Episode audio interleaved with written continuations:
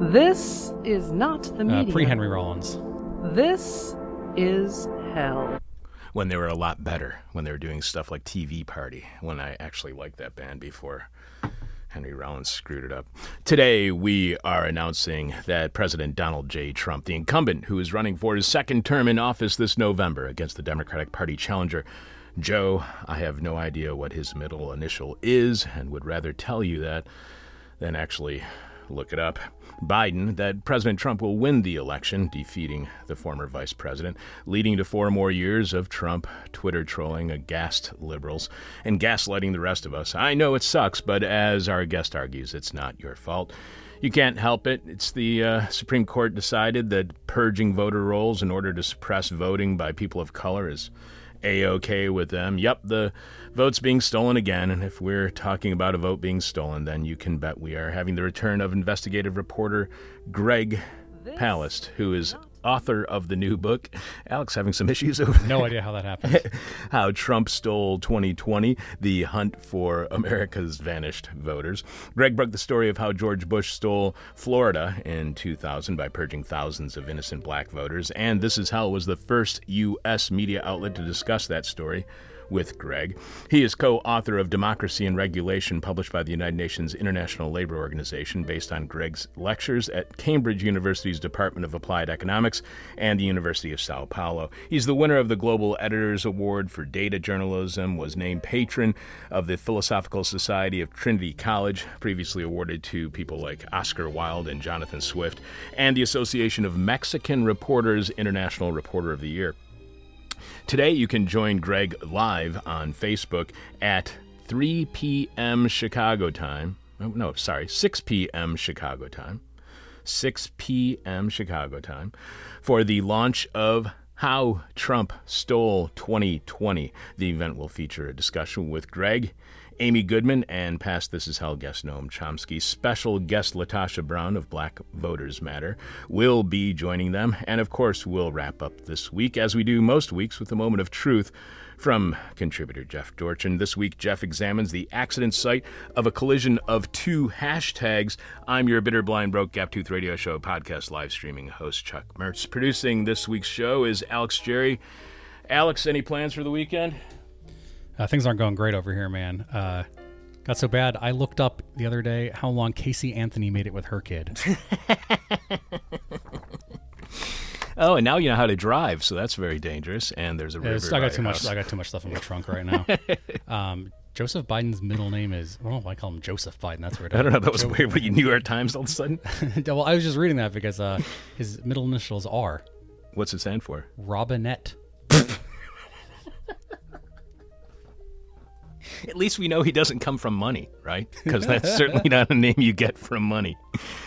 Uh, immediate, immediately following the show today, uh, I'm going to be lugging an air conditioner unit from the basement of our three flat and then up to our third floor apartment. I'll be doing it with my left arm, which is weaker than my right arm because my right arm is so screwed up I can't pick up anything with my right arm, which all means my left arm will be likely killing me all weekend. On top of that, me and my girlie have finally mustered the courage to cut my hair, so this weekend, likely a nightmare. Unless, because my girlie's at the office today, I decide to trip, which sounds like a really good idea. This week's question from Mel is What is next week's PSYOP? What is next week's PSYOP?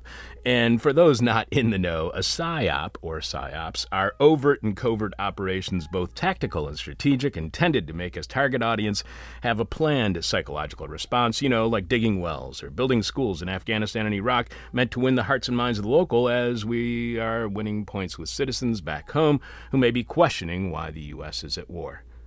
The person with our favorite answer to this week's question from hell wins a This Is Hell medical face mask. Get your This Is Hell face mask today by going to thisishell.com and clicking on support, or be the person with our favorite answer to this week's question from hell. You can leave your answer to this week's question hell at our Facebook page. You can tweet it to us. You can email it to us. But we have to have your answer by the end of today's show when we are announcing this week's winner. Alex, how have listeners answered the question from hell since yesterday's show? What is ne- what is next week's psyop? What is next week's psyop? Joshua L says, not sure yet. Think it might be another pizza place. Waiting on the next release from Q. Christian R says, "What the f does that sink want now?" We're referring to uh, sinister gif of somebody opening their front door and there being a sink in the middle. I didn't really get that, but I thought found it funny. Uh, Clarence S says, "Why do the Illum- Illuminati always leave clues?" Dan K says, "Joe Biden is the Democratic nominee for president." Jeffy D says, "Toilets inexorably falling out of windows and narrowly missing members of the Chicago Board of Trade." I thought that sink had something to do with the toilet. John T says, "Same as this week: Lightfoot versus Chicago Police." Anthony S says, "Next week's psyop is the killing of killing fields as pre-Naked Gun series conditioning." and finally, Xavier W says, "It's spaghetti." Oh, uh, I can help you if we get out of here by ele- well, we're not going to get here by eleven. If we get out of here by eleven oh five, I can go help you with that air conditioner. Oh, okay, I appreciate it, but I just don't know how mo- motivated I'll be. Hey, did you see that Micah Uetricht was uh, from In These Times and uh, Jacobin? He was walking down Milwaukee Avenue and he saw Mayor Lightfoot in, like, you know, alfresco dining on the sidewalk, outdoor dining with somebody. And he walked by her and he said to her, Defund the police. And she didn't even look up and said, Not gonna happen. She's such progressive. Not only can you email, message, or DM us your answers to this week's question from hell, but you can also send us your thoughts, comments, your criticism, both constructive and destructive, guest or topic suggestions, or your thoughts on a recent interview. And if you do, we will likely read your thoughts out loud on air. Like this email we got from Joe. Joe writes with a guest suggestion, and our listeners have the best guest suggestions. Joe says, Hey, Chuck, I'm ready to recommend David Broder, the European editor of Jacobin magazine, who just wrote the book. First, they took Rome from Verso Books about the crisis of Italian politics and society. I'm halfway through it and really enjoying it so far. Cheers, Joe. Thank you, Joe, for the heads up. David has been on the show twice in the past, in 2016 and 2018, and we're planning on having him back on the show when his new book is released. Again, you can hear our interviews with David by going to thisishell.com and searching on Broder. Due to the global pandemic, though, uh, publishers' publication dates have been in complete upheaval. If you can't send books out, if bookstores aren't open, if people aren't are afraid to have books delivered, despite the promise of digital and ebooks, nobody wants to publish at a time when it could harm their sales, especially if their book is not about the virus or the uprising. It's kind of hard to get any media coverage necessary to promote your work. However, this week publishers started putting out all the writing that had backlogged and the floodgates have opened, so tons of new books are being published right now. And that apparently includes David's new book, which was very much on our radar pre virus. So thanks again, Joe. And as so many works are being published right now, if anyone sees any book that we may have missed, we may have overlooked, a past guest's book, new book that we may have overlooked, because of the deluge of new writings suddenly being released, do not hesitate in suggesting a book that you think we may already know about, because it is very likely it may slip past us with so many really good authors, including many past guests like David and people like Mike Davis putting out their delayed new books finally. Steven sent us a video via Facebook. Steven writes This video pairs an interview from This Is Hell with imagery from the upper Delaware Valley. Check it out. The interview is the one we did in 2017 with economist Kate Raworth, author of Doughnut Economics Seven Ways to Think Like a 21st Century Economist, which was a fascinating book and topic.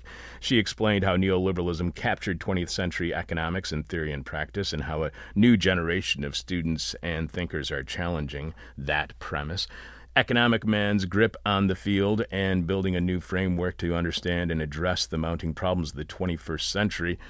That's what she was on to talk about. At least that's what Alex's write up says at our website. So I assume that's true. But you got to check out that video of the upper Delaware Valley while I'm interviewing Kate Raworth. Philip also sent us a message. I shared it on Facebook today, by the way, on my own Facebook account. So if you are a friend of mine on Facebook, you can see it there. Philip also sent us a message via Facebook stating Stewart Lee is incredible, and you should find a way to involve him on your show if you can. And we also got an email from Jeff Dorchin, who will be giving us a moment of truth later today. Jeff wrote, I've sent you this YouTube link before, but you seem to have forgotten who Stewart Lee is, so here's your reminder. And yes, I have completely forgotten who the hell Stewart Lee is, but apparently I was told in the past Lee seems to be a stand up comedian who is a former radio co host in England, and now I guess I have to watch this link Jeff sent because I supposedly already know about it. Damn, Drugs are a powerful drug. Finally, Jeff got an email this week from Wiley and he forwarded it to us. Wiley asks, Would you be open to taking a look at this recently released book and see if Chuck might want to interview the author, Fred Wilcox, on This Is Hell? The book Wiley suggests is Shamrocks and Oil Slicks, a people's uprising against Shell Oil in County Mayo, Ireland. Wiley adds Fred was the first person to investigate the impact of Agent Orange on vets returning from Vietnam. He's been a political activist for decades. He's a friend of Noam Chomsky. Boy, if I say Noam Chomsky one more time on this show, I'm going to have to say it like two more times. Fred and I met and uh, became friends, Wiley says, of a sort, when I was at Cornell a few years back. He just came out with this new book and is doing some self promotion, so I offered to see if I could connect him with like minded media outlets. I think This Is Hell would be a perfect venue, hoping all is wellish in your world, given the travesty in which we are living and the tyranny of theocrats, sycophants, and narcissists in power. Wiley. Thanks, Wiley. Irish people beating up on an oil company? That sounds good to me, and I've forwarded the suggestion on to Alex. You can email us, direct message us, connect with us via Messenger, Facebook Messenger, and if you do, we'll likely read your thoughts on air sharing them with our listening audience. We also want to thank Brian, who gave us five stars on Facebook and said in his review, This is Hell is the best interview show in all of Hades. Thanks for five stars also goes out to Michael, who says This is Hell has been offering amazing long form leftist interviews for 20 plus years. And while I may have read this comment, this following comment, before in English, I know I didn't read it in its original Dutch. So thanks to Stan for five stars and your comment. De presentator, Chuck Mertz, is de best interviewer die ik als oude radiomaker ken. Danku, Stan. And if you review This Is Hell on Facebook or anywhere, we'll read your comments during the show. Coming up on This Is Hell, are you psychically preparing yourself for President Trump's second term? Because our guest thinks you should. We will tell you what's happening on tomorrow's Patreon podcast. Here's a little teaser. It's going to be Greg Palast's first interview that we ever did on This Is Hell. Exclusively for subscribers at patreon.com slash This Is Hell. We'll have more of your answers to this week's question hell, which is what is next week's PSYOP? What is next week's PSYOP? And we'll be announcing our favorite and the winner of a This Is Hell medical face mask, which are suddenly back in style. Who knew? Oh yeah, everybody. During the moment of truth with Jeff Dorchin, Jeff examines the accident site of a collision of two hashtags. I'm your bitter, blind, broke, gap tooth radio show podcast live stream host Chuck Mertz. Producing is Alex Jerry. You are listening to God's favorite radio show. Prove me wrong.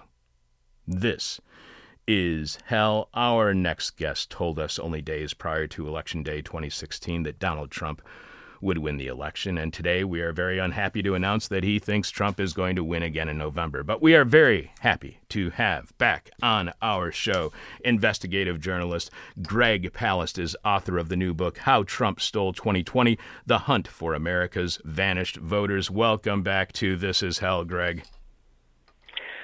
Glad to be in hell. Um, glad to be with you again, Chuck.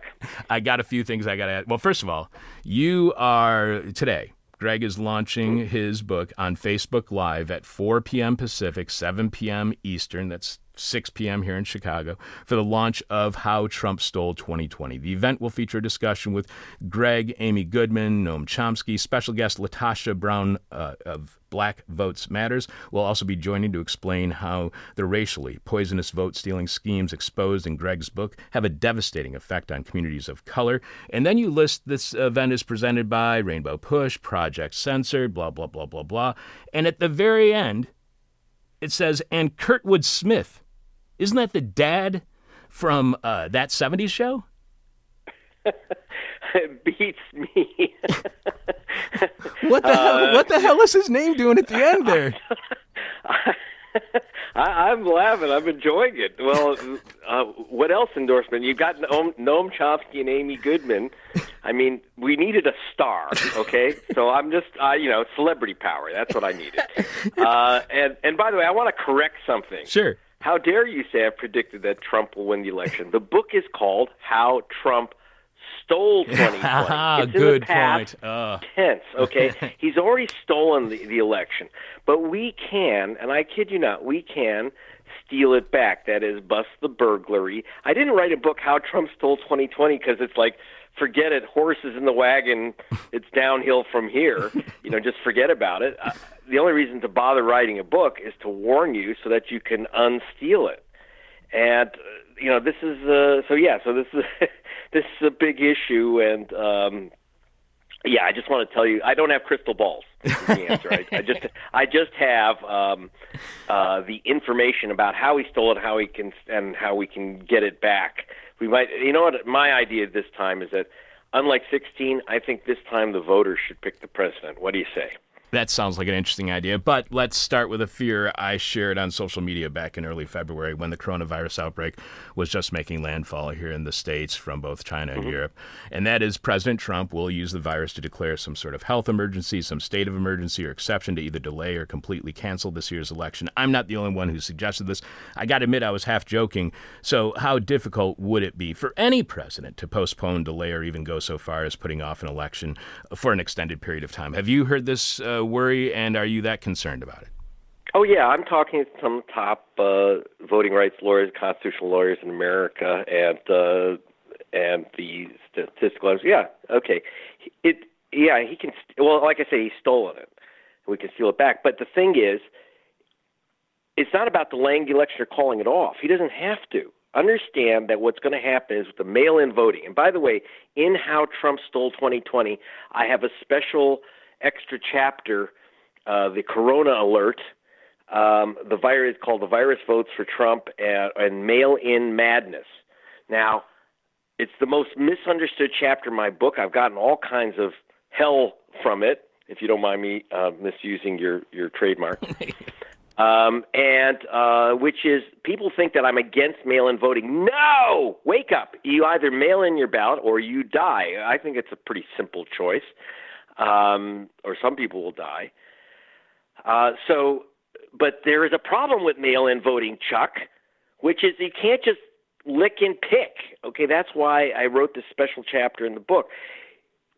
Twenty-two percent. That's one in five mail-in ballots are never counted. That's not according to Greg Palast from my helic- black helicopter, where I usually get my info. Right? That's what people say. I got that from the MIT Caltech years of exhaustive studies of mail in ballots, which I've been investigating for years. Mail in ballots, look, you've got a Jim Crow alligator in those mailboxes. They don't get counted. One in five. One in five is not small, okay? We lost 3 million mail in ballots in the last election in 2016. And by the way, in in those uh, in the post office is Hillary Clinton's presidency, just so you know. So they can do that again. Um, so one in five ballots isn't counted, but we can overcome that. We can stop that steal. Uh, if you're listening in Wisconsin, by the way, you have to have a witness signature on your mail-in ballot, and if you're a student voting for the first time, you have to mail in your student ID. No, no, not the student ID they gave you. You got to go to your dean of students office get a new ID. Okay. Uh, of course, the dean of students office is closed because of the virus, but hey, there are 182,000 students we're going to have a hell of a time trying to vote. Then you send in the photocopy of your ID. Plus, ready, Chuck? You got to send in proof that you are a registered student in good standing. You put that in the envelope. Now you got two, three extra pages in the envelope, and guess what? You just lost your vote anyway. You didn't put on the extra stamp, Chuck. You went over an ounce. A hundred thousand ballots were disqualified for postage due in 2016. Again, this is from the Elections Assistance Commission of the United States government. 100,000 ballots lost to postage due, not just anyone's ballot. We have a major issue in America, Chuck, of not counting ballots, right? And what that means is we had 3 million, well, about a million mail in ballots disqualified after they were mailed in, again, according to the government. 1.9 million ballots, almost 2 million, cast in precincts which were disqualified for technical cockamamie reasons. Whose ballots? According to the U.S. Civil Rights Commission, which studied this carefully, if you're African American, you are 900% more likely to have your vote disqualified than if you are white. So in that dumpster was um, um, Hillary Clinton's presidency. Whether you believe she should be president or not, my only view is that the, the voters and should pick the president. And, when I say the presidency, I don't mean the popular vote. Uh, if you counted all the ballots that were thrown away, um, should have won the electoral college. And if you count, of course, the big thing is the removal of voters. So why would Trump I, be against mail-in voting? It would seem like being against mail-in voting would go against his wishes. Now, see, there's the problem. Okay. You're not listening to our president. Agent Orange may be okay. So he has an advantage that you don't have. He's a psychotic narcissist, right? So that um, so you have to pay very careful attention to his words. He said if the Democrats get their way and ch- make mail in voting easier, no Republican will get elected. He is correct. The key is making mail in voting easy. He's not against mail in voting, he's against making it accessible, workable, and democratic. And I mean in the small d sense. If people, so what happens is, I just told you, one in five votes gets thrown in the garbage, mostly African American votes. Hispanic votes, eh, the worst actually, the, the, the group that suffers most of it are Asian Americans. And they vote 75% Democratic. So he's right. If you stop jacking with the mail in system and actually count, let people vote by mail and count those ballots, um, he's toast. So that's, yeah, of course he's concerned. And so, that's, in other words, if you let people actually vote. So this is the problem. So there's a battle over that ballot. For example, did you know that in Alabama you have to get your ballot notarized? Right, I've heard or that. get two witness signatures. Missouri, you have to get your ballot notarized. In a lockdown, find a notary. Okay, good, good luck. Now, the U.S. So a federal judge said this is nuts. People shouldn't have to die to vote in Alabama. He went immediately to the Supreme Court, and the uh, the Kavanaugh court, you know, the the the five black robed uh, inquisitors, you know, take off their white hoods, put on their black robes, and they voted 5 4 to say, no, Alabama can indeed have these crazy rules for voting. Why am I bringing up Alabama? Because Doug Jones, the Democratic senator, is fighting for his life. So we're also not just talking about a presidency, we're talking about the Senate here. So they're literally trying to make it difficult, impossible, or dangerous to vote. And that, so he actually the you know mail-in voting unless we change the system and fix it and take out the Jim Crow element in mail-in voting, uh, he's inaugurated. I told you this in 2016. Did you listen to me, Chuck? yes. I did a film. Okay, so this book is called How Trump Stole 2020. You know, so in other words, I'm trying to make it about as simple as you can get it. Okay, so people don't miss because I did a film before this 2016 election called "The Best Democracy Money Can Buy," instead of saying saying, "Wake up." Trump is going to steal 2016. That's what I should have called the film to make it obvious. So this book is called How Trump Stole 2020. So like there's no question. And don't forget the the polls were about the same. Hillary was ahead of Trump about the, by about the same margin as Biden is ahead of Trump now. So don't go to sleep democracy is being stolen. They're not. That's that's the game. So uh, a lot of people might be blaming Democrats. Why didn't uh, Democrats do something about mail-in voting if this is what cost Hillary the election? Or when it comes to the Electoral College, why didn't the Democrats do something about the Electoral College after 26, uh, 20, 2000 or after 2016? But how much can we blame the Democratic Party for not reforming the electoral system? Is this kind of out of their hands and it's out in the control of the Supreme Court? The answer is kind of yes, whatever that means to all your questions. But here's the thing: I have a chapter in How Trump Stole 2020 called "Silence of the Democratic Lambs." And you know, it's look, I can't tell you why Democrats didn't react to the theft of the election in 2000. Remember, this is you're talking to Greg Palast. I'm the guy that busted Jeb Bush and Katherine Harris back when, for the for the uh, AARP listeners, uh, Bush won the election because Katherine Harris threw out tens of thousands of black men off the voter rolls saying that they were felons, ex-cons who couldn't vote. Not one. I'm the, you know I'm the journalist that that went. I was with the Guardian and BBC Television. I was in London. No American uh, was looking at this. No American journalist. And I did, and we ended up finding 58,000 black men were removed from the voter rolls for being ex-cons. Not their only crime. Their only crime was voting while black. Where was the Democratic Party defending those votes? Didn't happen. So what's happened now?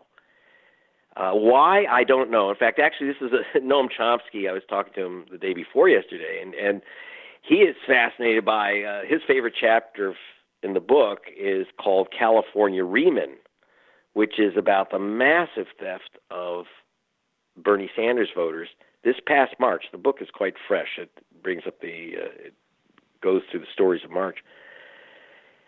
And um, you know, so the Democrats do it too. Maybe that's one of the explanations that you can't bust a crime that while you're in the middle of your own burglary. Uh, but you know, they were destroying the progressive forces in California and New York. So maybe that's it. But I don't know. Uh, but the main thing is, yeah, it's somewhat out of their hands. It's in your hands. The listeners, listen up, my friends in hell. You can protect your vote. Uh, the first thing is the main thing. By the way, the main way people are losing their votes: 16.7 million people were removed from the voter rolls in the last two years. Chuck, again, that's from the government, not Greg Palast, uh, Dreamworld. 16.7 million voters, one in 12, mostly African Americans and especially young voters. Um, you know, if, uh, you, you can check your registration right now online, especially if you're in in uh, Chicago, you're in Milwaukee, Madison, wherever you're listening. Uh, check your registration right now online. I did, and it said Greg Palast, no such voter. Wow. So so please check. Jeez. And you're checking in New York or California? What state were you checking in? I'm in the uh, California where you know laid back surfer dudes where they have wiped out where Bernie Sanders was cheated out of half a million votes. But I got to tell you, the book is about how Trump stole 2020. The Democrats steal from from each other. The Republicans are smart; they steal from the other party. Yeah, but uh, how much do But you the think, way that they how do you, yeah. much do you think that adds to the whole problem with vote stealing when the Democratic Party has decided to? You, we were talking about this back in 2016 when there are uh, issues that were happening in Brooklyn in New York with the vote counting when it came to Bernie Sanders and how so few voting machines had been sent out to areas where Bernie Sanders voters were likely going to vote. So, how much do you think the Democrats are contributing to this problem? Well, that's the problem. They got their hands dirty. Uh, But the thing is, they're playing in the shovel with a toy spoon, with a plastic, you know, plastic fork. They're they're digging in the dirt, so they're dirty. Whereas the Republicans are out there with their bulldozer, uh, burying voters, burying votes. And when I say that, for example, uh, you know, look.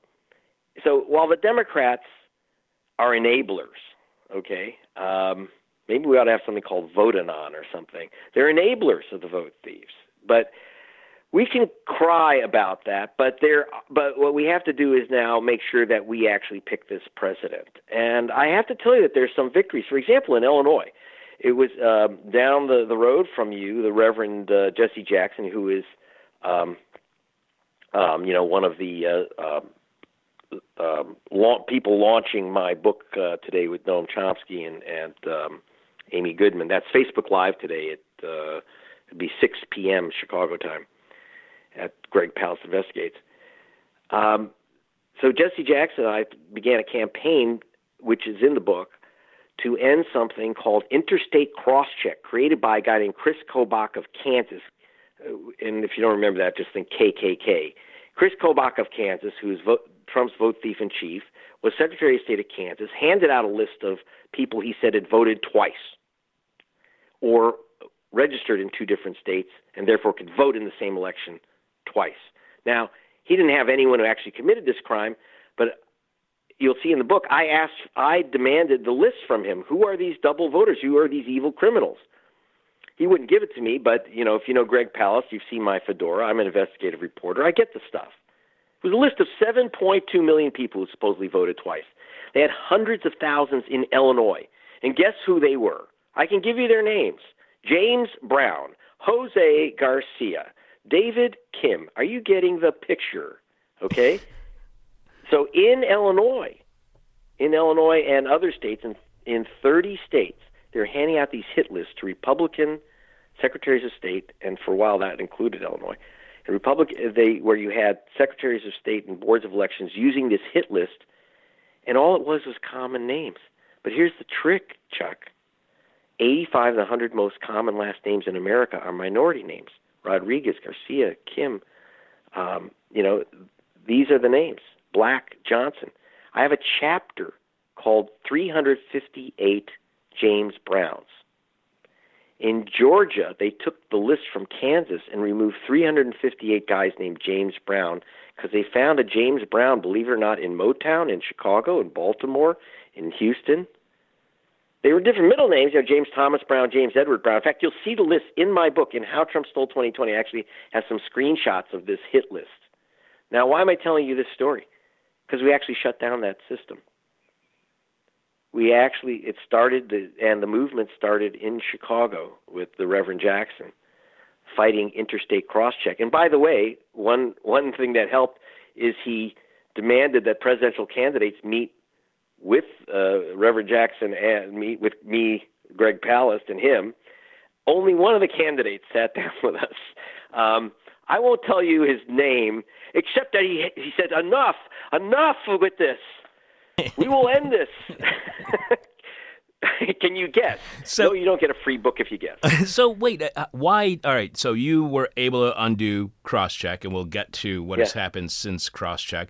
But to you, what explained the resiliency of crosscheck. We were talking about it back in 2000 when it wasn't quite called crosscheck, but it was already a system that had been in place that stole the 2000 election. Why wasn't right. that system undermined immediately instead of being expanded and expanded almost to a national basis when Chris Kobach becomes the voter commission person for the Trump administration and tries to employ it across the United States? What what explains that resiliency when you proved that it was an inaccurate and very undemocratic system 20 years before?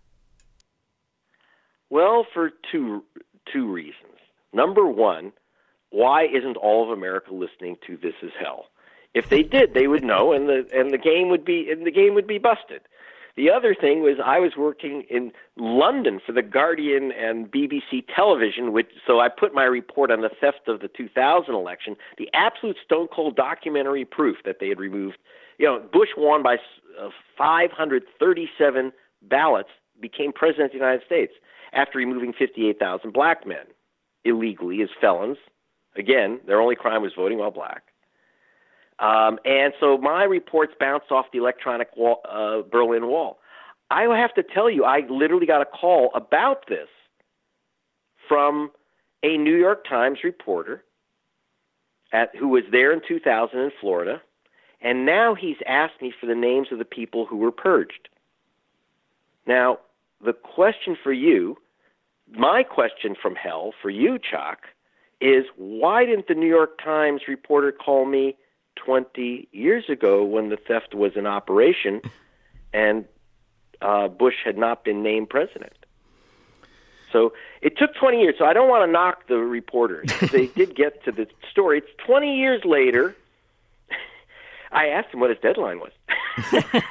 uh, 20 years ago, if I remember correctly. So, yeah, so that's why I've written How Trump Stole 2020 because you think you're going to read it in the in the Chicago Tribune. You think you're going to read it in, in, in and you're not going to. I don't know if you're going to read it in the New York New York Times. Maybe they'll do the oh we'll get the 2020 report. They'll they'll pick up on my 2020 story, how Trump stole 2020 in 2040. Oh, that's going to be great. I'm really looking forward that's to it. That's what I should. Maybe I should. You know, so that's that's what's going. So you're asking why, and I so I brought it to. It's the fourth estate. In America, we have a media which does not want to talk about race. Remember, the media didn't break the George Floyd story it was citizen journalists with cell phones in the street. They don't want to talk about race. What do you think? George Floyd was the first guy murdered by cops? No. It's just that that finally we have a method of going around the American media. And that's key. So how Trump stole 2020 is what you won't see on a national um, on the petroleum broadcast system. You know, because you won't read in the Trib. Because you were mentioning um, the racism that's involved. Uh, Secretary of State at the time, Secretary of State Brian Kemp, when he was running against Stacey Abrams, he tells the public that the uh, missing registration forms, uh, hundreds of thousands of missing registration forms, arrived, but the people involved in the voter registration drive very smartly had copies of all the forms they uh, sent to the Secretary of State. He, he said that they had arrived, but just or never arrived they just disappeared. All of these voter registrations that have been formed by Stacey Abrams in this voter registration drive to get her to win. And you write that Kemp responded by threatening to arrest the voter registration leaders, including the founder, Stacey Abrams, for alleged criminal tampering of voter registration forms. That is, for copying those forms. So Kemp couldn't disappear them. So, someone who may have very well have illegally tampered with voter registration forms is blaming the person who busted him for tampering with voter registration forms by making copies of them in order to ensure those votes got a chance, those voters got a chance to vote. That kind of ignorance is pretty, or ignorance, arrogance is pretty impressive. It's the kind of arrogance you get from people. Okay, yeah. So here's what's do, do, when you when you're you are talking about. Hold on, just one second. When you investigate the schemes to stop mm-hmm. people of color, especially black people, from voting how mm-hmm. often do you hear an undertone or even the dog whistles of white supremacy? All the time, every time. Why do you think? Okay, I busted Brian Kemp, the Secretary of State of Georgia, uh, who was running against Stacey Abrams for governor. Stacey Abrams, the first black woman to ever run for uh, governor of an American st- uh, state. He, one of the tricks that you mentioned, when people sent in, uh, Stacey Abrams had a, a voting uh, uh, voter protection organization, which had uh, registered about 40,000 young uh, voters, mostly African American and Hispanic, and they just said these forms don't exist. Brian Kemp took the forms and deep sixed them. Then he said, "Well, we made photocopies, so hey, if you lost them, here they are." They said, "You made photocopies? It's against the law." So they threatened them with arrest, but it didn't shut down Stacey Abrams, who fought. She still, by the way, that was 2014. I went to Atlanta for Al Jazeera. Again, uh, I had to go to terrorist TV in order to be able to report the story, right? Um, so I'm down uh, for Al Jazeera, and then later I returned for Rolling Stone magazine, and um, and that's when they didn't put in the forms.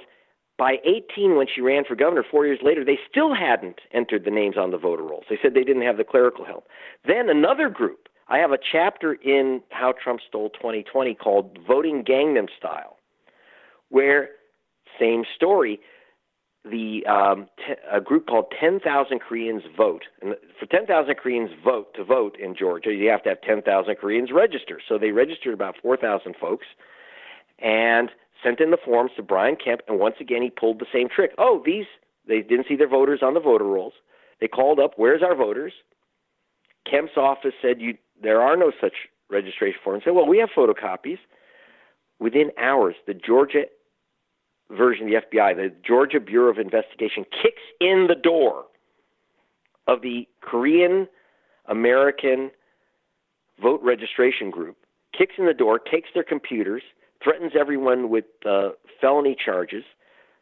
The felony charges hung over this group's head for two years. They went out of business. That stopped the registration of Korean American voters, in particular in the 6th congressional district, so that the Republican squeaked by winning that congressional seat because they removed this is the center of the Korean uh, Korean American community in Georgia. Um, they re- they didn't allow people of a certain Asian persuasion to vote. That's the games. And literally using these tactics, literally threatening people with arrest, seizing their machines, throwing away their registration. And then that's not good enough, Chuck. The the book opens up when I'm in Georgia, and they removed 340,000 voters from the voter rolls. This is the other trick that they took out for a test drive in 18, went national. A third of a million voters removed illegally. How do I know that? Because I had experts go through the list name by name, and one of the names one of the people who was removed from the voter rolls was Christine Jordan, 92 years old, voting in the same place for 50 years. They threw her out and said, You're not registered here. This also leads to what is taking place in Ohio. So you had a situation with Brian Kemp in Georgia where he is the Secretary of State, and he obviously has a direct impact on who gets to vote and who does not. Here in Ohio, there's a, or in Ohio, they have same situation with a Jon Husted, who is the Secretary of State. So, uh, Right. how politicized, how partisan are you allowed to make the Secretary of State's office? Can holding that office not only determine who wins elections, but is that determination is that legal? Um, well, when you're the when you got the badge, see that's the wonderful thing about vote theft. When you if when you commit the crime, if you succeed, you've also taken control of the voting police. Who's going to bust you? Who's going to bust Trump? Bill Barr? Who's going to bust this operation? So what happened is, yeah, system of wiping out voters. They eliminated. Are you ready? Eight hundred thousand voters in Ohio before the 16 election. Now they've just removed another 200,000. They removed a third of a million in Georgia, which should be a swing state. It's a white minority state these days. They have to steal the black vote, otherwise they can't win. In Wisconsin, now I have to tell you, here we have an unusual situation. Do you know that the, the Elections Board of Wisconsin has actually asked me if I can provide the information about their purge list? The, Republicans handed them a purge list, them, because the Democrats won in 18. Despite all the trickery in Wisconsin, the Democrats took the state house and the Secretary of State's office in in um, in 18. But they were left with a Republican legislature. Scott Walker, you know the uh, the the brother, the, the Koch's little glove puppet, signed a law saying you have to remove voters on a list of people who've moved. Now, who came up with this voter move list? Um, it was. It's been imposed by them by a group of right-wing billionaires who have who have a um, an organization suing the state of Wisconsin to require them to remove 150,000 people who've moved. Okay, well, if, look, Chuck, if you've moved out of Milwaukee, you shouldn't be voting in Milwaukee. So I looked at their list. I went to flew to Milwaukee. I talked to Sequanna Taylor, who is on the list. Who moved? They said moved out of Milwaukee. I said, "Did you move out of Milwaukee? You shouldn't be voting here." And she said, "I don't think I moved out of Milwaukee. I'm Milwaukee County supervisor." But she is guilty of voting while black. That's how the the game works. So is Guilty of voting while black. is the problem of voter suppression are the ones who are working hardest to not allow Americans the right to vote? Are prime movers of anti-democracy in the U.S. You mentioned billionaires, and it always, and it has, and you've pointed to it for 20 years on our show, points back to the Koch brothers, now down to only one Koch brother, Charles, as David is currently on a cruise of the River Styx. If not for the uh, Koch brothers, how much voter suppression do you think there would be? Would there be somebody, I mean, I'm not saying, I'm saying from the very beginning, would there have been another Koch brothers? Yes, in Wisconsin, uh, famously, the Koch brothers um, had their uh, fingers in the um, in the Scott Walker glove pu- puppet. But the main danger right now is the uh, the the Bradley family. These are ultra right wing billionaires who owned, of course, Bradley Manufacturing in Milwaukee, the biggest employer, which they shut down and sent off to China. Um, and they they sold off their operations uh, so it could be and shut them down. They took the billion a billion dollars of their gain and put it into a fund to basically keep Wisconsin uh, keep Wisconsin Republican red. So they are so it's billionaires. And why are the billionaires behind it? By the way, there's a third brother, Billy. There's Billy Koch. Let's not forget the third uh, um, billionaire in this pile. So if you didn't have David and Charles, don't forget you would have Billy. Now Billy Koch, who's worth about seven billion, um, Billy Koch used to get a little bit tipsy and call up this reporter and rat on his brothers. He used to talk about all their felony crimes committed by David and Charles. Their per- literally their purchase of politicians and and their uh, what is really a co- crime spree. Uh, the, the reporter that he called was me in London, and I happen to have my tape recorder on. And so you get some of that in the book. And why is this important? Because vote number one, vote suppression, as they call it, vote stealing, is not cheap. Someone's got to come up with that money. Second, um, there's a reason why people steal votes, and it's not to steal elections, Chuck.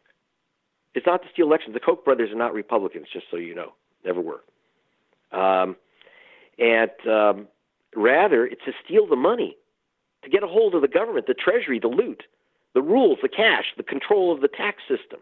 That's what it's about. It's not about. So it's what do they want? In the case of Billy Koch, I have a whole whole chapter on him called. Uh, there's a chapter called "Follow the Chainsaw."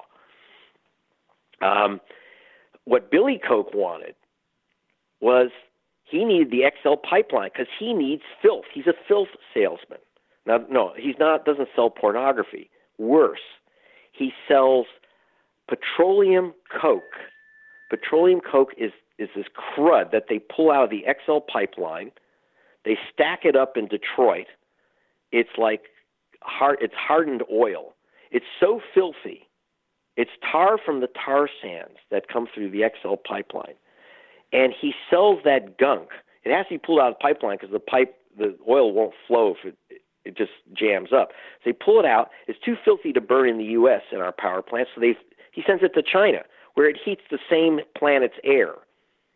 Okay, so he's a filth salesman. He's the number one um, climate uh, criminal in America, and he's the first billionaire to put his money behind Donald Trump, behind Agent Orange, because he needed the XL pipeline extension, the XL Keystone Pipeline, to be approved. And Trump was hostile to it because remember, it is foreign oil. Them Canadians, you know, them foreign Canadians are selling us oil. He didn't like it, but with Billy Koch's money, he suddenly became the the pipeline's um, date, Agent Orange. And one of the first things he did in office was approve it, overcome the uh, Environmental Protection Agency, and simply order its uh, this uh, uh, filth hose down from Canada. But now it's been stopped by the Supreme Court. And the Petrocoke that you mentioned in Detroit, uh, because I'm from mm-hmm. there and I'm very aware of what was happening there, uh, the citizens were not told about that Petrocoke. It just showed up one day on the Detroit River shore. So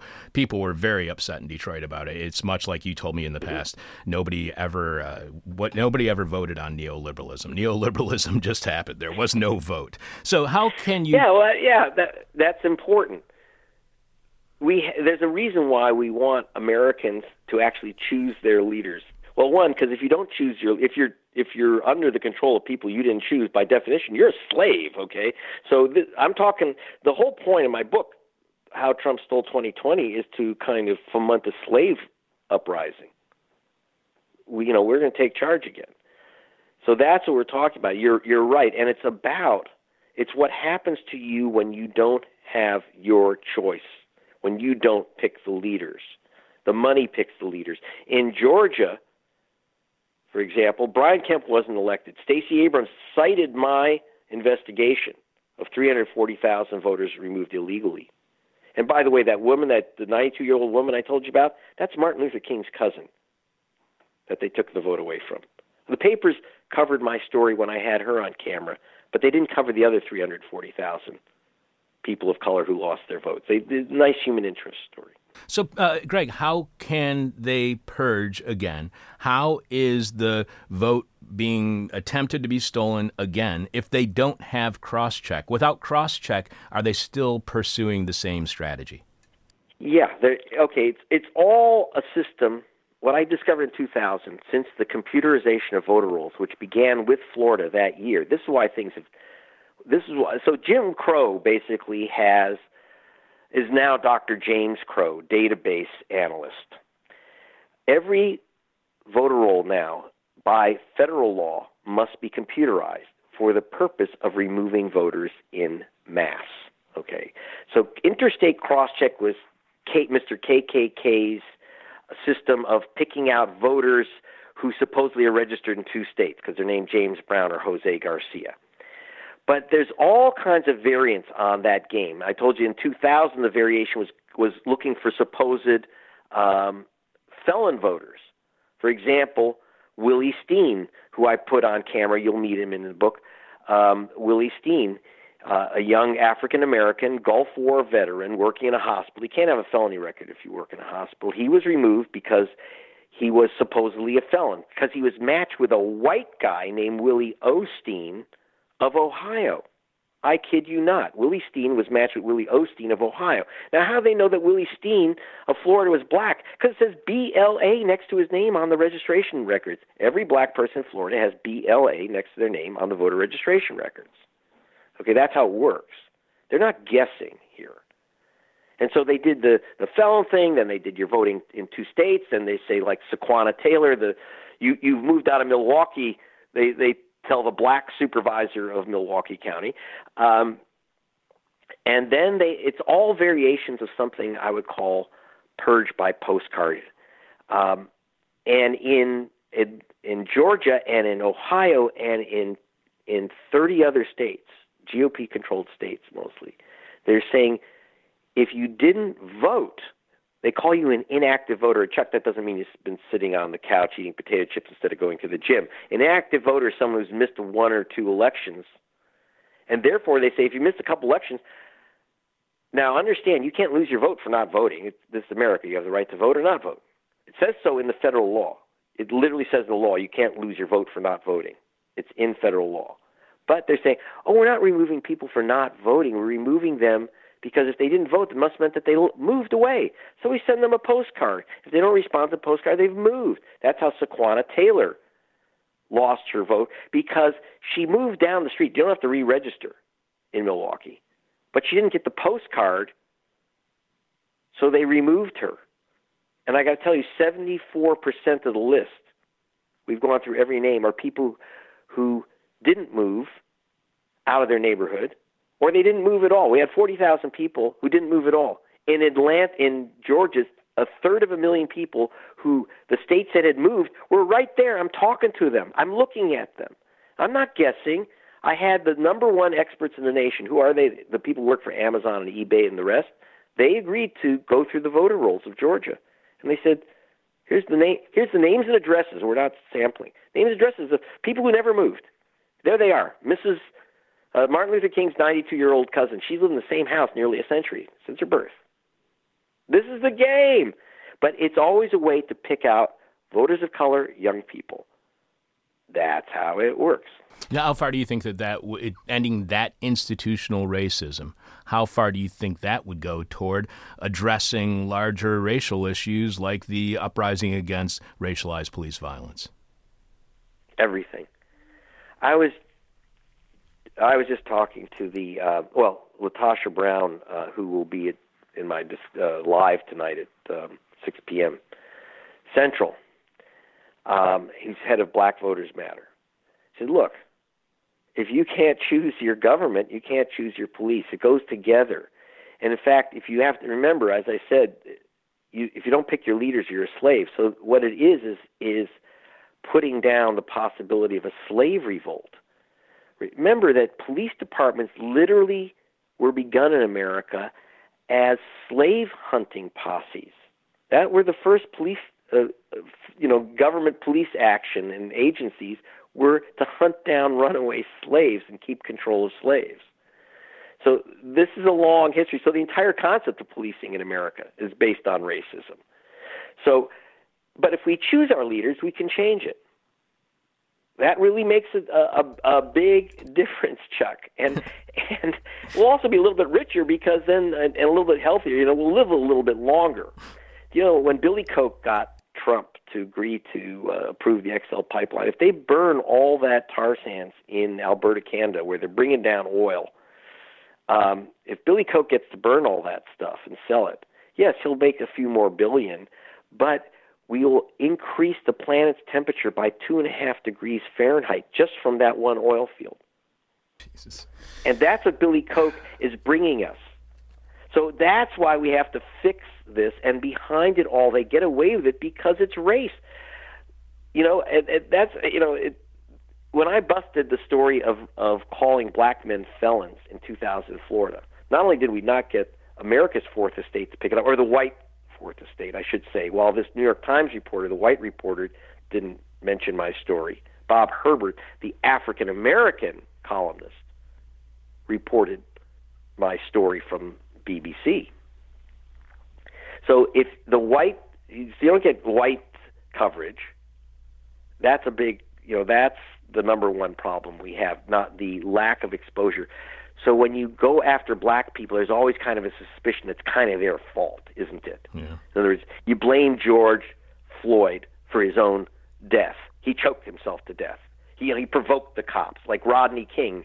And remember, I'm here in Los Angeles.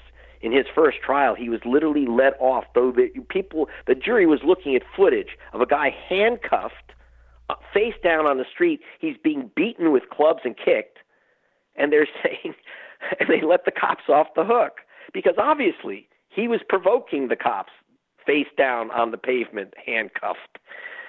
So there, but this happens with voters. They're saying, "Oh, well, black people don't know how to vote. They script." No, no, no, no, no.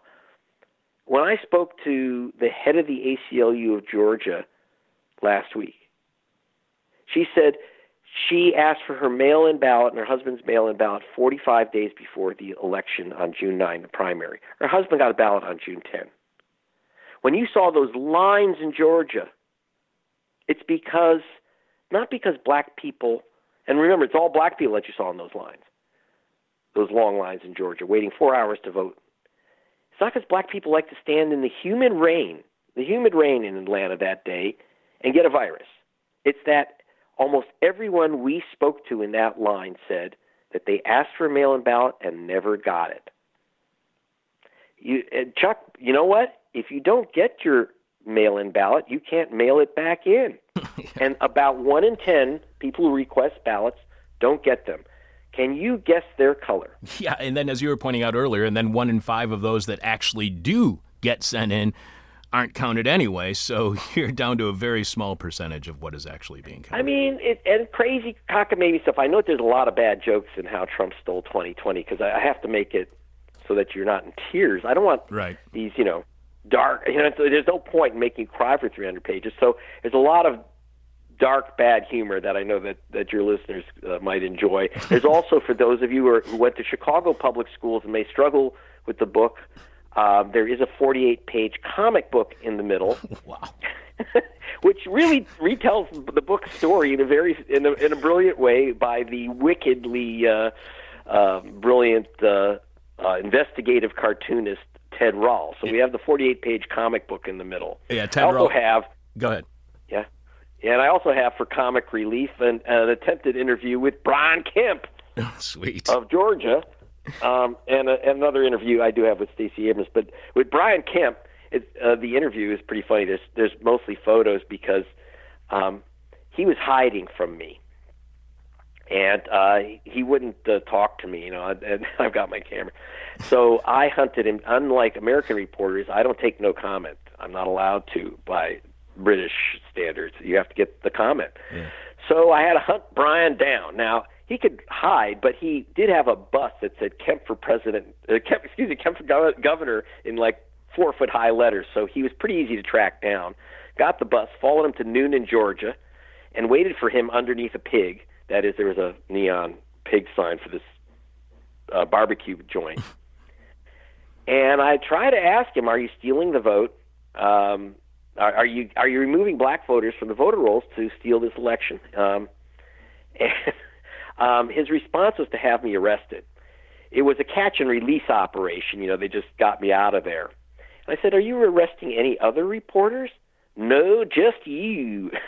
oh man. All right, so that's they an- don't like you. That's another great thing that you can find in Greg's book. We've been speaking with investigative reporter Greg Palast. He's author of the new book, How Trump Stole 2020 The Hunt for America's Vanished Voters. Join Greg today on Facebook Live at 7 p.m. Eastern, 6 p.m. Central, 5 p.m. Mountain, 4 p.m. Pacific for the launch of How Trump Stole 2020. The event will feature discussion with Greg, Amy Goodman, and Noam Chomsky. Special guest LaTosha Brown of Black Voters Matter will also be explaining, joining them to explain how the racially poisonous vote stealing schemes exposed in Greg's book have a devastating effect on communities of color. You can find out more about Greg by going to his website, gregpalast.com, and you can follow Greg on Twitter at Greg underscore Palast. Before I ask you the question from hell, first of all, sir, congratulations to you and Leni. I'm sure you you got the golden uh, tea set that I sent you, so I really. Uh, sure you're enjoying. Thank you. Yes, yes, my uh, my bride, uh, Ms. Badpenny. Uh, we're almost at our one year anniversary. By the way, uh, for This Is Hell listeners, if you can pick up the book this week, How Trump Stole 2020, and I'm serious for this is good, a special one for This Is Hell listeners. Send a, a note to me, like a screenshot or little receipt with your cell phone shot or something like that, to audiobook at gregpalast.com. Audiobook at gregpalast.com. And this week, while I still have the rights to it, I'll send you the audiobook for free to How Trump Stole 2020.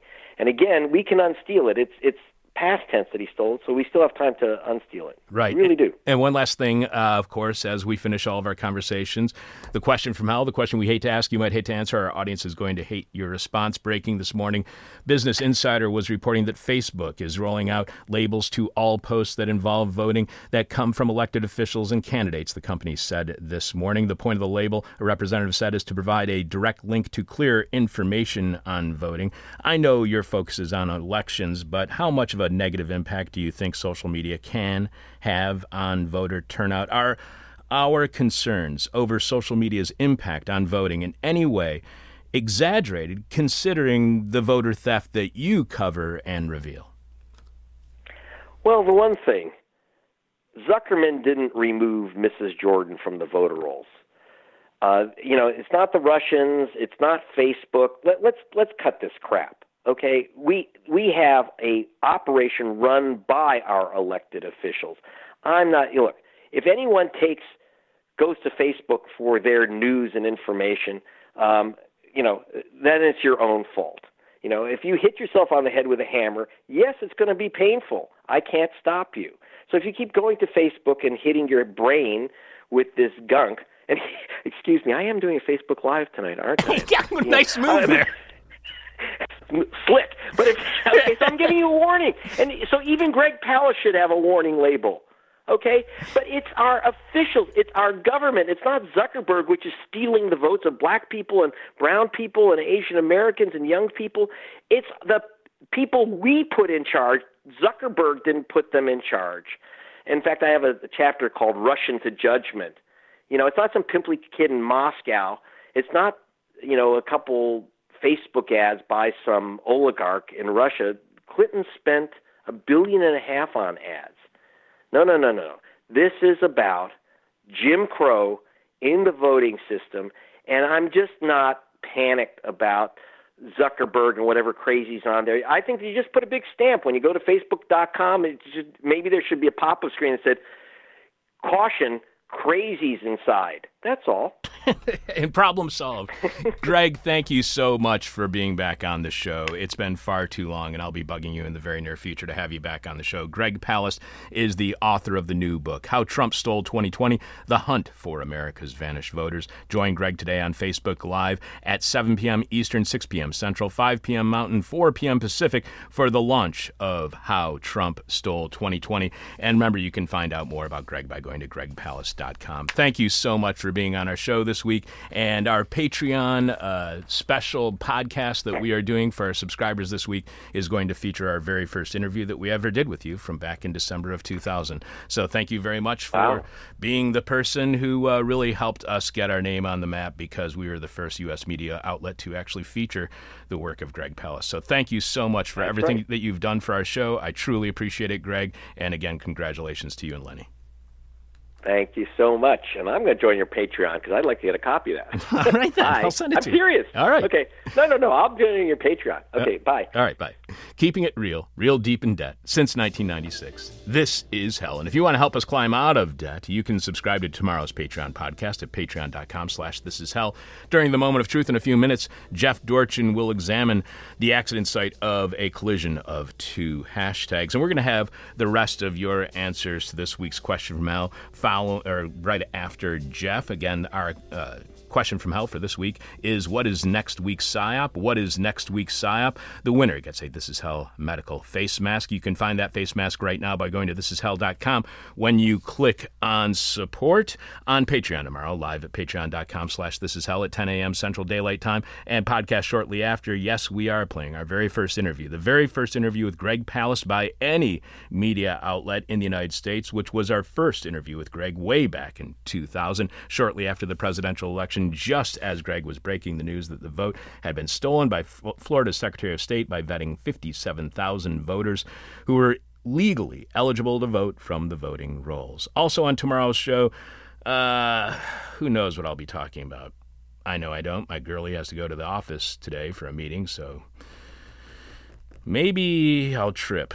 I'm a few years behind in my annual tune up, and if that's the case, yeah, I have no idea what I'll be talking about tomorrow. But you can only hear whatever my drug addled mind comes up with between now and tomorrow, and the first ever interview by any U.S. media outlet with Greg Palast by subscribing to This Is Hell on Patreon at patreon.com slash This Is Hell. If you do become a subscriber, not only do you get This Is Hell subvertising stickers, a special secret code that gets you five bucks off of all This Is Hell merch. And we thank every new subscriber during the Patreon podcast. So subscribe to our weekly Friday Patreon only podcast. There's over 250 of them, and they will all be unlocked as soon as you sign up. By the way, if you are a subscriber, we announced the uh, tentative date for next year's This Is Hell 25th anniversary party. So if you subscribe, you get information about the show before anyone else does. Speaking of thanking people, we want to thank all those other people who show their support for This Is Hell this week. Thanks to Joshua, Neil, Thor, Michael, Cherish, and the Tithing Like Commitment of Kilter. Coming up during the moment of truth with Jeff Dorchin. Jeff examines the accident of a collision of two hashtags. We'll also have the rest of your answers to this week's question hell, announce our uh, favorite and the winner of the This Is Hell face mask, and find out from Alex who's on next week's show. Keep in mind, a lot of the questions I asked this week were written while I was high. This is hell. I know you have Hefe on the line. One, two, you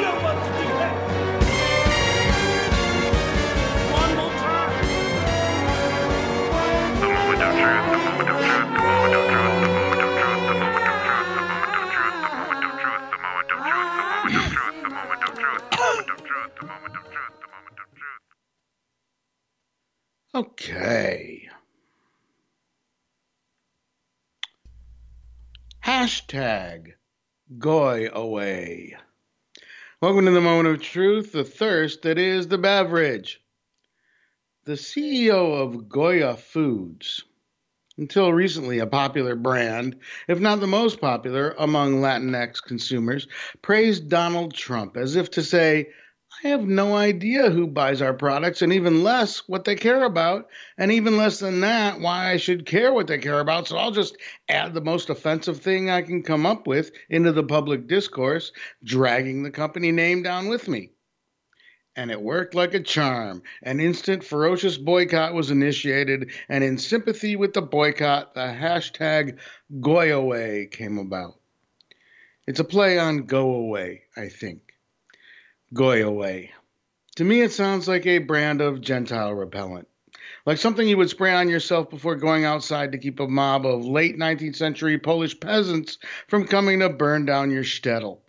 Something to keep priests from landing on you and sucking your blood. A shield in the war on Christmas.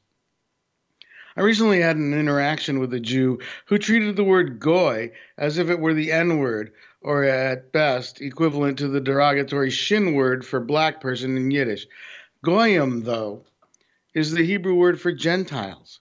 It is in the Torah, where its literal translation is nations, that is, the nations other than the Jews. Goy is not a bad word, as much as Anglophone Ashkenazi dabblers in Yiddish might beg to differ. It's interesting because the day after Goy Away was first trending, the hashtag Jewish privilege also started trending. And Jews on Twitter claimed it, turned it on its head, and used it as a label for their own stories of anti Jewish oppression. I've had a great deal of contact with ghetto, labor, death camp, and death march survivors, so I was familiar with a lot of the material, but some of it being killed in Ethiopia for being Jewish. Jumping from a death camp train to uncertain danger, but at least alive, getting stabbed in front of your house in Odessa, getting pennies thrown at you on the bus. Not even too long ago. Some stories were outside the Elie Wiesel model or the Vilna ghetto narratives or the mass executions and mass live incinerations with which I was more familiar. There are so many ways to harass, torture, and kill a Jew. You'd think they'd all been attempted by now, and maybe they have. But the well played hits and the deep cuts alike keep coming. I'll just remind you briefly of the Tree of Life Synagogue massacre. I've also heard on air journalists refer to Jewish synagogues as if there were another kind. That's its own kind of massacre. Other than that, we're used to the swastika graffiti and broken windows fare common in Europe and the US, much as Muslims have gotten used to hatred directed at them in similar regions. Speaking of Muslims, You'd think Jews would have learned after centuries of persecution, and especially in the immediate aftermath of the Holocaust in Europe, not to take away a people's homes and sequester them within ghettos. Is it debatable how much choice they had? Well, in light of the undying durability of the debate, I suppose you could argue that it is. Nevertheless, there are reasonable Jews everywhere who want an end to the occupation. Yes, even in Israel. They're called self hating Jews by the hardline white right wingers and suspected of being too forgiving of IDF excesses by the identity politics wielding left.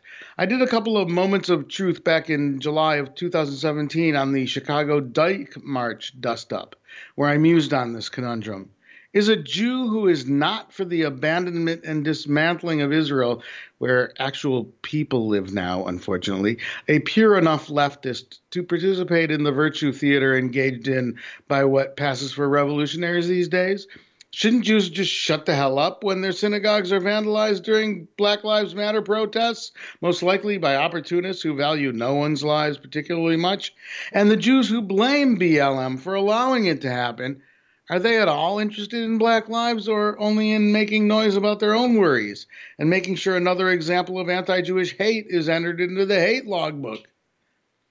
I will say that the graffiti I saw in my neighborhood on conspicuously Jewish buildings wasn't anti Jewish per se, but anti oppression of Palestinians by Israel.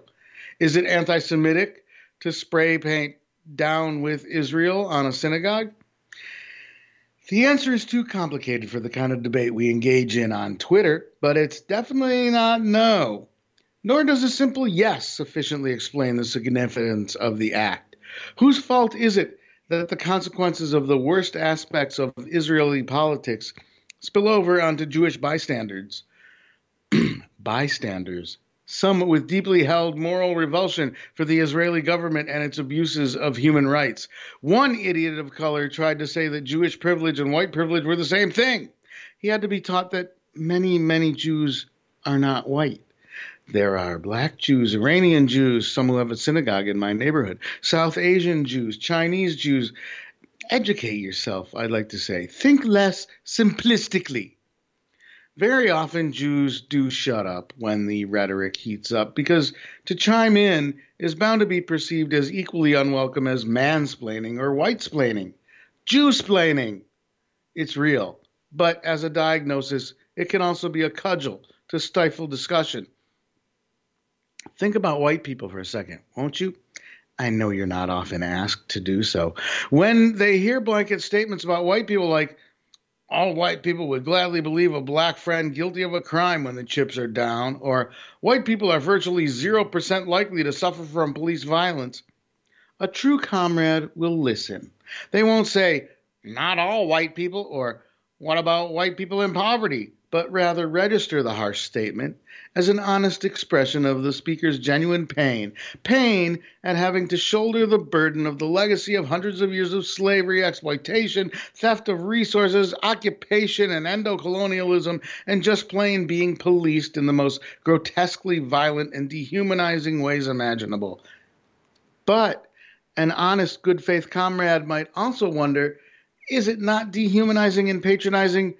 To assume the speaker has been so damaged by hate and rage that I'm doing them a favor by not offering my voice. Wouldn't a hearty, that seems a mite simplistic, or Where do your statistics come from? Be preferable. And most of the time, a wise person of any ethnicity will keep their own counsel when bumping up against this ambivalent feeling. Because angry people are no fun to try to reason with, no matter what the subject is. Some people get angry when discussions of race or gender or sexual orientation distract from what otherwise would be clear cut class explanations of power inequality. There are people of all races, genders, and sexual orientations who feel that if we could all agree that curing capitalism's worship of property and wealth was the basic job of the revolution, it would go a long way across lines of identity to hobbling one kind of people's ability to suppress another kind. But there are others who get frustrated when the specific awfulness of the way their kind of people have been treated like garbage is glossed over with class explanations, and that the villainy of white people or Han Chinese people or Anglo Saxon people or Israel must be acknowledged if justice is to be accurately described by its contrast with injustice. You have to admit, all these ways of being angry have a lot to offer. If we didn't worship property and ownership in the capitalist way we're indoctrinated to, we wouldn't need to give cops such excessive power to protect property's sacredness. But if we don't acknowledge that the brunt of police abuse of authority falls disproportionately on black people, how can we avoid the accusation that our critique is missing something urgent happening right in front of our eyes? On the Goya front, some have mentioned that Goya makes a point to give to charitable concerns battling hunger in the U.S. A million cans of garbanzo beans. That's one million people with a can of garbanzo beans each, or two million people sharing a can between each of them. Uh, such charity invites the question is it enough? Obviously not. We still have food insecurity here in the richest nation in the history of the world, and things are getting worse thanks to the pandemic.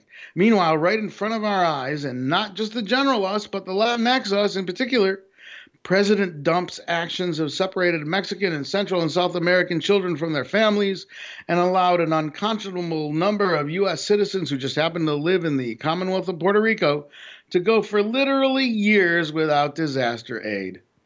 And the CEO of Goya, this garbanzo bean distributing corporation that wants credit for its giving, has the gall, the myopia, and the tin ear to announce that we are blessed to have the leadership of a man at whose feet an estimated 65,000 extra deaths due to COVID 19, the reality of which he denied for months, can be laid, including members of some of those same families separated and warehoused at the border.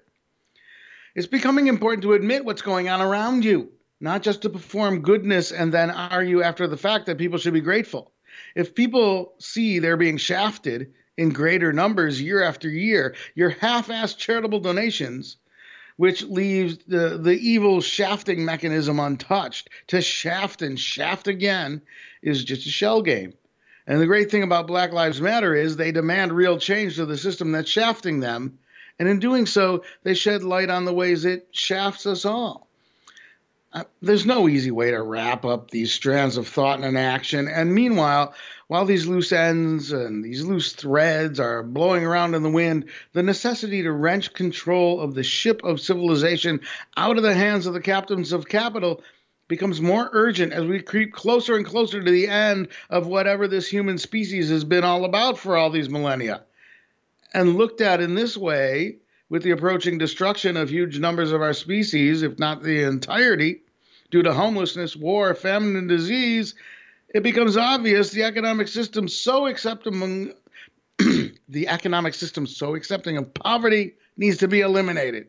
It needs to be eliminated. It needed to be eliminated a long time ago. We've accepted it for thousands of years, and now we're all about to be as poor as you can get. Because, as, as I've said before, you can't get poorer than dead, and you can't get deader than extinct. This has been the moment of truth.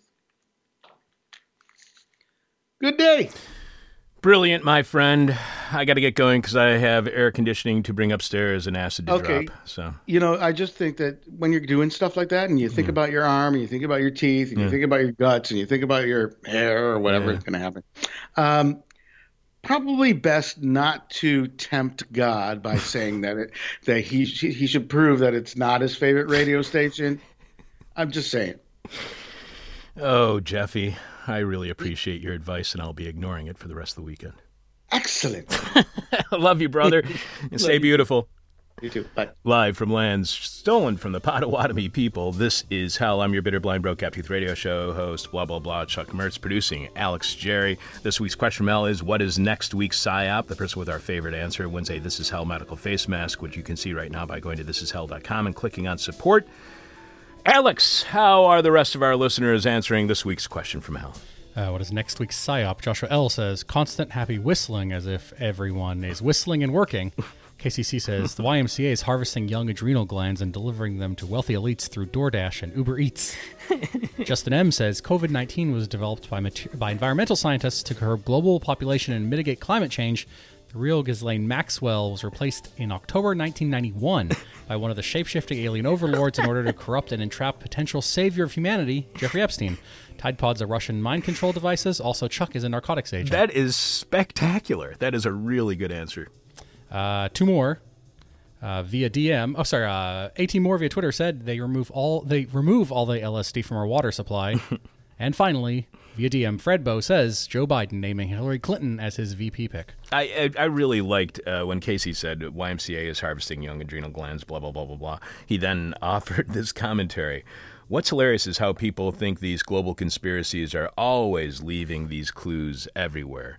Bilderberg, we will secretly conspire for world domination. Illuminati, but we'll leave clues everywhere for weirdos to figure it all out. The Masons, well, yeah, of course we'll leave clues. Duh. So I liked Casey's response. I loved uh, Justin's. Kev said Trump takes the knee for the national anthem. John saying that the PSYOP is same as this week, Lightfoot versus the Chicago police, which is not very much a confrontation in any way.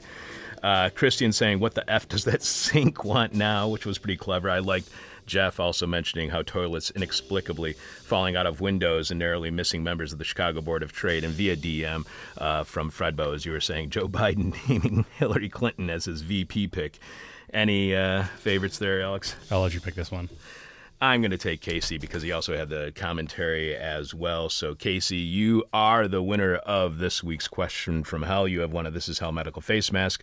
If you are not today's winner, you can still get your This Is Hell face mask by going to thisishell.com and clicking on support, where you can find our entire store of stuff. Alex, who's on the show next week? Uh, so starting on Monday, we have Julian Brave Noisecat to talk about. He's back on the show to talk about his Atlantic piece. The McGirt case is a historic win for tribes. Uh, Tuesday, Wednesday, still working on it, hoping to uh, book Gerald Horne there. And then Thursday, we just booked uh, Ben Ehrenreich, who will be back on the show to talk about his book, Desert Notebooks, a roadmap for the end of time. We start every week's live streaming shows here at thisishell.com with Alex revealing this week's hangover cure. And this week's hangover cure was watermelon. Thanks to all of this week's guests, including criminologist Brendan McQuade, who wrote the Jacobin article, The Camden Model is Not a Model, It's an Obstacle to Real Change. This is Brendan's second appearance on This Is Hell, and you can listen to our interview with him about his book, Pacifying the Homeland Intelligence Fusion and Mass Surveillance, by going to thisishell.com and searching on his last name, McQuade. Also, thanks to Marquis Bey, author of Anarcho Blackness Notes Toward a Black Anarchism. Marquis's book, Them Goon Rules, was selected last year as one of our favorite books to be featured on the show in 2019. And you can hear that 2019 interview as well as this week's interview by going to thisishell.com. And also thanks to today's guest, Greg Palast, author of the new book, How Trump Stole 2020 The Hunt for America's Vanished Voters. You can find out more about Greg at gregpalast.com. Talk to you tomorrow on Patreon when we will be playing our very first interview with Greg. Uh, the first interview Greg did with any U.S. based media outlet way back in 2000 when he was busy busting Florida for stealing the 2000 presidential election, which the Democrats eventually allowed them to do and which the Supreme Court decided they could do, but in a move without precedent concluded that Bush v. Gore could not be used as precedent. And now we're in a permanent war on terror. Really, is there anything the Republicans can't do? There's only one way to get over all of the problems that we've introduced to you on this week's show. That's by sitting down in the lotus position, turning your palms towards the sky, focusing on that burning white dot in the middle of your forehead, and saying the simple words Everybody's stupid. My demon is on my butt. Ah. My demon talks to me in profanity like a sailor. And my demon tries to knock me down. And my demon tries to put me on a hell ride.